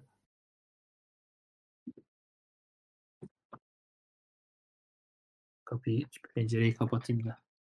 Yani sen birsin ya. abi içeride çok sıcak ama olsun, olsun. hiç gelmiyordu yani. Yok yok. Tamam, devam ediyorum. Hı hı. Yani oradaki işte 9 numara eksiği şu an öne çıkan bir detay. Yani en doğal aday adı dillendirildiği için Kane. Eğer Kane'in de olası transferinde ben Rashford'un performansının daha da artacağını düşünenlerdenim. Hı hı. Katılıyorum. Ya benim de buna ekleyecek bir şeyim yok. Kendisinin en iyi kariyer en iyi senesini geçirdiğini düşünüyorum ben. Ki ben ha, şey zaten... beğeniyordum yani istatistik olarak da kanıtlanıyordur da. E... Aynen 24 zaten 24 gole ulaşarak işte Premier kendi kariyer rekorunu kırdı zaten. Şey e, Leicester City maçında iç sahada oynanan maçta. Hani bu da aslında çoğu şeyi gösteriyor. Kesinlikle öyle. Ve e, yani Rashford'un son iyi senesini hatırlamaya çalışıyorum. Şey de çok iyiydi mesela. Solskjaer'in başladığı ilk sezon 19-20 olması lazım. Benim İzmir'de takip ettiğim sezonda Rashford baya baya yani United'ın en iyi futbolcusu ve Premier Lig'de bayağı fark yaratan bir figürdü ama o dönem çok sakatlandı. Bir diz bir de bel sakatlığı yaşadı yanlış hatırlamıyorsam. Onlar geriye getirdi ama şu anda olduğu futbolcudan da çok memnunum diyerek çok enteresan bir maddeyi burada sunmak istiyorum. Tabii ki. Arsenal adına çok heyecan verici ve güzel hatıraların biriktiği bir sezon geride kaldı. Bunlardan kuşkusuz en öne çıkanlarından birisi de Reece Nelson'ın Clutcher performansıydı. Bu sezon ilk kez verilen Castrol Game Changer of the Season ödülünün sahibi oldu kendisi. Nottingham Forest maçında Saka sakatlandıktan sonra oyuna girip iki gol bir yapmıştı kendisi ve kariyerinin en etkileyici anında bu sezon Bournemouth'a karşı attığı son dakika golüyle cereyan etti desek yanlış olmaz. Ee, şöyle sezon sonu istatistiklerine baktığımızda 75 dakikada bir gol attığını görüyoruz ve maç başı sadece 20 dakikalık bir performansı var. Şu çok enteresan. Ee, Nottingham Forest maçı öncesinde bir Fantasy Premier Lig kullanıcısı Reece Nelson'ı sadece kadroya almayı bırak kaptan yapmıştı. Ve yani maçın başında saka sakatlanıp o girince bir anda adam haftanın en öne, en öne çıkan menajeri falan filan oldu. Hatta Reece Nelson da bir forma hediye etmişti daha sonradan hani beni bul sana bir hediyem olacak falan. Öyle tuhaf ve komik bir şey yaşanmıştı yani bu sezon içerisinde. Ki, ee... Sezonda ben de böyle şeyler denemeyi düşünüyorum. Yani ben hep her sezon başlarken bu sene Fantasy Premier Lig'de tam 38 haftayı tamamlayacağım ya yok, diye başlıyorum. Bu işler Olmuyor. tek başıma top oynuyorum bütün yıl. Bir hevesle başlıyoruz drafta ama sen Nadas'a takımı böyle. Maalesef yani ama bu sene e, buradan söz bu program sözü olsun. Seneye daha aktif olacağımı garantisini veriyorum. Zaten seneye daha aktif kullanıcılarla bu işe gerçekten gönül veren Premier Lig severler takım bir lig kuracağım ve bunu yapacağım yani. Umarım bakalım. O zaman sendeyiz. Ee, bir yani Crystal Palace'ın e, aslında büyük ümitlerle başladığı ama işlerin yolunda gitmediği ve kurtarıcı olarak e, eski teknik direktörü Roy Hudson'ı çağırdığı sezonda Vieira'nın performansı da gündem olan şeylerden biriydi. Yani e, ilk geldiğinde imzaladığında Palace'la e, önceki takımlarında gösterdiği işte MLS'te, Nice'te aslında gelecek vadeden ve Roy Hudson'dan sonra işte o bıraktığı yerden sonra kulübü aslında bir sonraki aşamaya taşıyacak isim olarak gözüküyordu. Belirli bir dönem bunu gösterdi ama e, o ligde yanlış hatırlamıyorsam 2023'teki ilk galibiyetlerini bir 4 3-4 ay sonra almışlardı ligde. E, o da Roy Hudson'la olabilir herhalde. Ondan da çok emin değilim şu an hatırlayamıyorum onu ama uzun süre e, alınamayan galibiyet yani galibiyet gelmemesi de aslında yolların ayrılmasına yol açmıştı. Sonrasında Roy Hudson takımın başına geldi, işleri toparladı ve kulübü sağ salim e, sezon sonunda bıraktı. Tekrar adı geçiyor kalabileceği yönünde Roy Hudson'ın. E, başka bir isimle de yönelebilirler ama herhalde Roy Hudson'ı tekrar yeni sezonda kulübede görmemiz e, çok sürpriz olmayacak gibi duruyor. Yani kesinlikle bu maddeler arka arkaydı. Hem Vieira'nın 12 maçlık galibiyet hasretini konuşacaktık. Hem de Roy Hudson'ı biraz e, anmadan geçmeyelim istedik. Yani Roy Hudson'ın ilk 4 maçta 10 puan toplaması gerçekten Crystal Palace daha sorunlu bir geleceği uzağında bıraktı. Yani biz şöyle e, galiba Mart ayının ortasında biz bir küme düşme rehberi yapmıştık yine This is England'da ve orada 13. sıradaki Crystal Palace'da yazdığımı hatırlıyorum ben. Ama daha sonradan hocaların hocasının gelip gemiyi sağ salim kıyıya yerleştireceğini, yakınlaştıracağını bilmiyordum açıkçası. Bu da benim tecrübesizliğim ama ya Crystal Palace'ın Hudson'la devam etmesi bence de en mantıklı senaryo. Çünkü yani zamanlı stok sitesinin düştüğü hataya düşmek bence çok manalı değil. Yani Steve Parish baktı ben yenilikçi daha topu ayağında isteyen daha fizikselliğe önem veren bir menajer getirince de 10. sırada bitiriyorum. E, daha az bütçeyle daha mütevazi bir takımla da bunu başarabilirim diye Roy çıkmaması e, bence mantıklı tercih. Hele bu gösterdiklerinden sonra. Vieira ile ilgili de 12 maçlık seri tam Dünya Kupası arasına denk geldi galiba ve öncesinde bir öbek, ardında bir öbek. Yani bunu bakmadan söylüyorum bilmiyorum yanlış da hatırlıyor olabilirim ama dolayısıyla zaman dilim bak bakımından çok uzun süren bir galibiyetsizlik serisi. Onun da işine mal oldu ama ben ortaya çıkarttığı nüveden gayet memnunum Vieira'nın. Hatta ilk ayrıldığı süre zarfında bunun haksız bir karar olduğunu da yazmış, çizmiş, konuşmuştum diye hatırlıyorum. Yani e, Royal yani aslında Palace da bence e, belli sorunlar olan bir takım yani Roy o 4 sene sonrasında yeni bir şeyler deneyelim mi yönetemediler bence. Yani şu anda ligde kaldılar evet. Yine muhtemelen senin söylediğin gibi Roy yani en iyi aday gibi duruyor şu anda. Ama yani bu kulüple bu şekilde ne kadar da ileriye gidebilecekleri çok emin değilim ki Zaha muhtemelen ayrılacak. Ee, hı hı. aslında Zaha'nın ayrılığı da belki o değişimin başlangıcına zemin hazırlayabilir. Ee, ama yani Roy Hudson'la bir sene daha yine ligde kalalım mı bir hedef olarak seçmeleri takımın da bence çok olumlu yansıyacak bir şey değil. Ha, tabii ki bu bir tercih. Sonuçta ligde kaldığınız sürece ve Palace'dan kimse şampiyonluk ya da Avrupa kupalarına en azından şu dönem süreçte bir katılım beklemiyor ama bir sonraki adım için artık biraz da farklı şeylerin denenmesi gerekiyor. Hı hı. Geçiyorum o zaman bir sonraki madde. Tabii ki. Hatta sana bırakıyorum sıradaki iki maddeyi.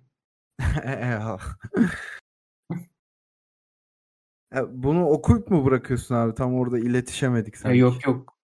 Yani sen yani okumak istersen sana o bırakayım zaman... yoksa ben okuyup sana atayım pası. Bunu ben okuyayım abi o zaman. Çünkü tamam. bunu eklemesini çok istedim bu programa. Tabii ki. Yani Alvarez'in Liverpool maçındaki dudak uçuklatan performansı. Abi. Ya şöyle bir kısa anekdot vermek istiyorum. O hafta maçı izledik. İç sahadaki Liverpool maçında Alvarez'in oynadığı sahte 9 rolünü gördük. Nasıl bir hazırlayıcı ve nasıl bir atletik seviyesinin olduğunu gördük. Ve Tarık'la şu başlıklı bir içeriğe imza atmıştık. Julian Alvarez'in Haaland'dan farkı Manchester City'nin sistemine daha yatkın bir oyuncu oluşu. Ya o dönemde Haaland zaten gol rekorlarını kırmış vaziyetteydi. Hani çok enteresan bir ilerleyişi vardı. Biz ona rağmen Alvarez'den o kadar etkilendik ki böyle riskli bir başlık attık ve işin tuhafı ta o günden sonra da Haaland daha da Guardiola sistemine uygun bir oyuncuya devrildi ve gol sayıları düştü. Ben Haaland'ın ilerleyişinde de Tuz kadar yine katkısı olsa da Julian Alvarez'in Liverpool maçında gösterdiklerinin katkısı olduğunu düşünüyorum şahsen. Alvarez'in yani herhalde bu sezonun en özel performanslarından birine imza attığını rahatlıkla söyleyebiliriz. Hı hı. Yani 4 ilk sezonunda, ilk tam sezonunda kazanılabilecek neredeyse her şeyi kazandı bir kupa hariç. Dünya Kupası'nda şampiyonluğu yakaladı. Yani City'nin herhalde son dönemdeki en iyi transferlerinden biri ve e, o tamamlayıcı rolü aslında bence birazcık onun da sivrilmesine yol açtı. Yani Haaland gibi önümüzde bir figür varken onu kesmek elbette kolay değil. Ama e, bu şekilde size belirli şansların, sürelerin verildiği anları iyi değerlendirmek her zaman o illa 90 dakika oynamanıza gerek yok. O anlarda gösterdiğiniz o altın performanslar her zaman e, daha öne çıkmanızı sağlıyor ve sonuç olarak e, performansla birlikte o değerin de artmasına e, yol açıyor. Ya kesinlikle ve ben Manchester City'nin Haaland'ı muhafaza ettiği takdirde elinde çok tutamayacağını da düşünüyorum Julian Alvarez'e. Ve yani profil bakımından bence La Liga'nın tam muadili olan bir oyuncu ve geçmişinde kısa süreli de olsa bir Real Madrid denemesi de var. Ben Jose tamamlanacak bu sezondan sonra bir sonraki büyük harcamanın Alvarez olacağını düşünüyorum bir sonraki yaz. Yani Ama böyle... bir sonraki yaz kime gidecekleri belli Real Madrid. Ya ben o hikayenin bir şekilde olacağını düşünmüyorum ya nedense. Hani Yok, Mbappe, yani illa Mbappe bir şekilde kesişecek o yol. Ya, ya bugün ya yani bugün dediğim ya bu sezon ya da gelecek sezon bir şekilde o e, denklem tamamlanacak. O zaman Lewandowski sonrası Barcelona falan da diyebiliriz. Ben o ikisinden birine gideceğini düşünüyorum. Ve... Ya zaten zaten diğerlerinin çok kolay kolay o paraları ödeyebileceğini sanmıyorum. Ya ya şu anda net bir şekilde yazık oluyor kendisine yani öyle söyleyeyim ben. Ya mesela Bayern Münih şu an her yerde forvet alıyor. Osimhen'i alamıyorlar. Ve Alvarez onlar için çok iyi bir tercih olabilirdi ama City uzun süre bırakmay yani bırakmaya direnecektir diye düşünüyorum. Oyuncunun birazcık kararı burada etkili olacak. Ki kendisi tam bir kupa koleksiyoneri. Yani sadece City'den bahsetmeyelim. River Plate'de de kazandığı bir Libertadores var. Arjantin Süper Kupası, Sudamericana var, Arjantin Kupası var, Arjantin şampiyonluğu var. Yani ne var ne yok kazanmış vaziyette. Ve CONMEBOL şey de var. Arjan, Arjantin'de Güney Amerika turnuvasını da kazandılar. Yani çocuk şu anda kariyerinde bir lig kupası var herhalde oynayıp da kazanamadı. Onu da uzun bir süre sonra olmasa gerek tamamlayacaktır diye düşünüyorum ve bir sonraki maddeme yine paylaşmak isterim seninle. Sadece şöyle bir ek yapayım. Yani yazık olma kısmına katılmıyorum. Sonuçta daha çok çok genç. Yani ee, City'de kaldığı ve geçirdiği süre her zaman artı yazacak. Eksi olabilecek hiçbir yan görmüyorum. Sadece bir sonraki kariyer adımını doğru seçmesi gerekiyor. Evet. Yani tamam okey ikna ettim ben. O zaman ben şununla geleyim hemen. Bournemouth'un direnişini burada bir ön plana çıkartmak istiyorum. Geri 10 yıldan bu programı hiç bahsetmedik ki kendisi başarılı performansından sonra işini kaybetti Iraola'ya karşı. Ya bu inanılmaz bir karar ama her neyse o başka bir günün konusu. Ee, ilk programda bahsettik mi hatırlamıyorum ama Bournemouth bu sezonun en ilginç hikayelerinden biri ve Everton'ı içeride 3-0 yendikleri ve Frank Lampard'ın işine mal olan maç bence O'Neill ve Bournemouth için ilk kez akla şu soruyu düşürdü. Yani daha önceden de beraberlikleri galibiyet olmasına rağmen tamam bu adamlar düşmeyecek. Bu adamlar iyi bir takım özellikle iç sahada ve kolay maç kaybetmeyecekler dedirtti. Ee, ki Everton da zaten doğrudan rakibi oldu bir noktadan sonra Bournemouth'un ve Bournemouth inanılmaz bu sezonun en özel galibiyetlerinden birini aldı. Yani Gary O'Neill'la tekrar bir şapka çıkartıyorum ben şu anda Beykoz konumundan. Umarım görüyordur bir yerde. yani muhtemelen bir sonraki e, Premier Lig menajerleri yani bir takım yolları yolunu ayırdığında antrenörüyle adını duyabiliriz ama çok düşük ihtimallerde. Ama e, ilerleyen dönemlerde adını duymamız sıklıkla mümkün. Yani kesinlikle ben erken gelecek bir Lopetegi istifasını falan kendisine başka bir görev çıkaracağını düşünüyorum. Bu arada yani Bournemouth'un kendi yapısından, Bournemouth'un içinden gelen vesaire bir insan. O yüzden farklı bir takım çatısı altında görmek de tuhaf olacak kendisini diyeyim ve e, bir madde daha okuyayım sonra tamamen topu sana vereceğim. Kapanışı Liverpool'da yapacağız. Milner'ın Van Dijk'a Old Trafford'da attığı fırça bu sezonun en unutulmaz karelerinden biriydi benim için. Yani Van Dijk Liverpool'a geldiğinden beri hep övgü dolu sözlerle birlikte anılıyor. Zaten biliyorsun hani eksi olacak herhangi bir şey yok ama sakatlıktan sonra da geçen sene performansının bir kadın düştüğünü görmüştük. Ee, tabii yaşının getirdiği dezavantajlar da artık sakatlıkla birlikte iyice ortaya çıkıyordu ama bu sezon ilk kez Van Dijk'ı softlukla e, suçlanan hikayeler gelişti. Ve Milner'ın Old Trafford'da yanılmıyorsam Jadon Sancho'nun golünden sonra Van Dijk attığı fırça, o yaptığı mimikler ve el hareketleri vesaire çok eşine rastladığımız bir durum değildi ve özel bir şey olarak aklımda kaldı bu sezon benim. Yani bununla ilgili konuşurken ben bu fotoğrafı hatırlamadığımı söylemiştim sana. Ve sen ee, daha... yani bu aynen yani bu bende tamamen şu an hiç yok o yüzden okay. e, yorum yorum yapmayacağım. Evet 2-3 kişi çıkar ama bunu hatırlayan inanıyorum. Bana özelden yazın. Beraber sene maçlarının hepsini izleyelim arkadaşlar. Ve finali sezonun son maddesi ve final e, Salah'ın rekoru. E, Robbie Fowler'ı geçerek Liverpool'un e, United'ı 7-0 mağlup ettiği maçta kaydettiği golle kulüp tarihinin Premier Lig'deki en golcü oyuncusu oldu. Yani ilk geldiğinde beklentilerin ne olduğu şüpheli olan bir isimden kulüp efsanesine dönüşen bir kariyer izledik Salah adına. Ee, yani gelinen noktada aslında şu anda sallanan bir kulüp olduğunu söyleyebiliriz. Yani şöyle sallanan bir kulüp. Ee, en azından Klopp'la başlayan o sürecin şampiyonluktan sonra City gibi benzer bir seviyede kalacağını kalabil en azından o rekabetçilikte kalabileceklerini düşünenlerdendim. Yani bu kadar inişli çıkışlı bir performans olacağını düşünmüyordum Klopp yönetiminde. Ama genelde en kötü dönemlerini geçirdiler geçtiğimiz sezon ya da en kötü dönemlerinden birini. Ama Salah yine bu şek bir şekilde parlamayı başaranlardan oldu ve hani takımın yıldız işte o ikonik üçlüden e, vazgeçilemeyen tek isim Salah ki verilen kontrat ve görüşmelerdeki işte ya da önerilen rakamlar onu gösteriyor. Yani kariyerinin bundan sonraki aşaması da bir yere gider mi çok emin değilim. Çünkü Liverpool'da gerçekten şu anda takımın en ikonik isimlerinden biri.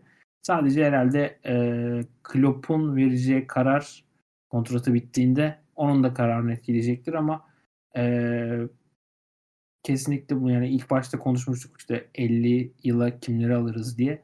Herhalde Salah kimse düşünmeden en üst sıralara yerleştireceğimiz isim olur.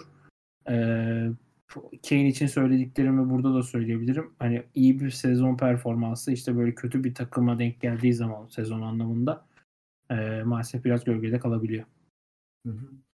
Yani ben hala Liverpool'un United'ı 7-0 yenmesindeyim. Maddenin başında bunu bildirdin ama o da mesela çok geçmişte kalmış ve ben mesela o maç yaşanırken çok olağan karşılamıştım. Sanki her sene Liverpool United'ı 7-0 yeniyor da hayatımıza devam ediyor vesaire. Fark, Artık fark böyle, gibi. Evet absürt şeylere çok şaşıramıyorum. Mesela transfer gelişmelerine falan da çok şaşıramadığım bir yaşa ermiş olmanın keyfi ve huzuru içerisindeyim. Ee, ya benim de buna ekleyecek bir şeyim yok. Mo üzerine zaten söylenebilecek her şeyi söyledin. Gerçek bir kulüp efsanesi. Hatta belli açılardan Liverpool'un modern döneminin e, temsil yüzü vesaire de söyle, diyebiliriz kendisine. Bu kadar büyük payeler de verebiliriz ve yani 22-23 sezonunu Salah'la bitirmek bence de çok güzel oldu. Ee, yani toparlamak gerekirse bizim için çok uzun bir sezon oldu. Biz hem podcast'e devam etmeye çalıştık hem de Aposto'daki içeriğimizi This is England'ı e, aksatmadan aks kaliteli bir şekilde sunmaya çalıştık. Onun dışında senin kendi özel işin var. Ben işte Burcu'ya kimi zaman yardımcı oldum. Dünya Kupası zamanı bir podcast vesaire yaptık. Yani yeni sezonda çok büyük bir gelişme olmazsa Aposto'da olmayacağız. Yani iş yükümüz biraz hafifleyebilir ama bu daha e, Premier Cast kanadına ki ismi de daha sonradan değişebilir. Şu anlık Premier Cast olarak tanıdığınız markaya yatırım yapmamızı gerektirecek diye düşünüyorum ve yani çok keyifli bir sezon geride kaldı. Şampiyonluk yarışı uzun süre sürdü. Unutulmaz belli açılardan çok özel hatırlayacağım bir sezon oldu Batuhan'cığım. Yani bütün sezonu eşlik ettiğin için de sana çok teşekkür ederim açıkçası. Ben sana teşekkür ederim. Yıllar yani uzun süredir bu şeyi yapıyoruz birlikte ve hani benim için de gerçekten iyi sezonlardan biri olduğunu söyleyebilirim. Tek eksik e, sezonun bu kadar yani sanki sezon hiç bitmemiş ya da bitmeyecekmiş gibi geldi bir süre. E, bu biraz beni yordu sadece. Hani hala sezonun kolay kolay bittiğine ikna olmuyorum bazen. E, onun haricinde e, yeni sezonda senin de söylediğin gibi farklı şeyler, farklı e, planlar var. Bunlar zaman içinde belli olacak zaten. Ama umarım yeni sezonda da buna yakın ve e, şampiyonluğun hatta yine son haftaya alarak kaldığı bir e, daha fazla takımla yarış ve aynı şekilde lig izleriz. Ya bu sezonun sana uzun gelmesinin iki sebebi var bence Premier Lig özelinde söylüyorum. Bir, kraliçe vefat ettiği için oradaki maçlar ertelendi ve araya serpiştirildi. Yani biz her gün maç izleyeceğimiz bir denkleme döndük yine. Bu da podcast e, biraz yapısının değişmesine sebebiyet verdi. Normalde haftanın enlerini konuşurken artık haftalık çıkalım, belli bir gün belirleyelim ve muhabbet edelim tarzına döndük. İkincisi de tabii ki Dünya Kupası. Yani o sezon arasında Dünya Kupası öyle bir geldi ki hem Olmaması sezon... gerekiyor bir de. Böyle yani, devre orta sezon sırasında. Kesinlikle yani liglere dönüş hem futbolcular için hem menajerler için hem de biz yayıncılar için zor oldu. Ama bir şekilde atlattık ve daha sakin günlerin gelmesini umuyorum Batuhan'cığım. Umarım. Ee, ve teşekkür ederim biz dinleyen herkese, bütün sezon bize eşlik eden herkese minnettarım. Ee, görüşmek üzere bir sonraki sezon. Yeni sezonda görüşmek üzere.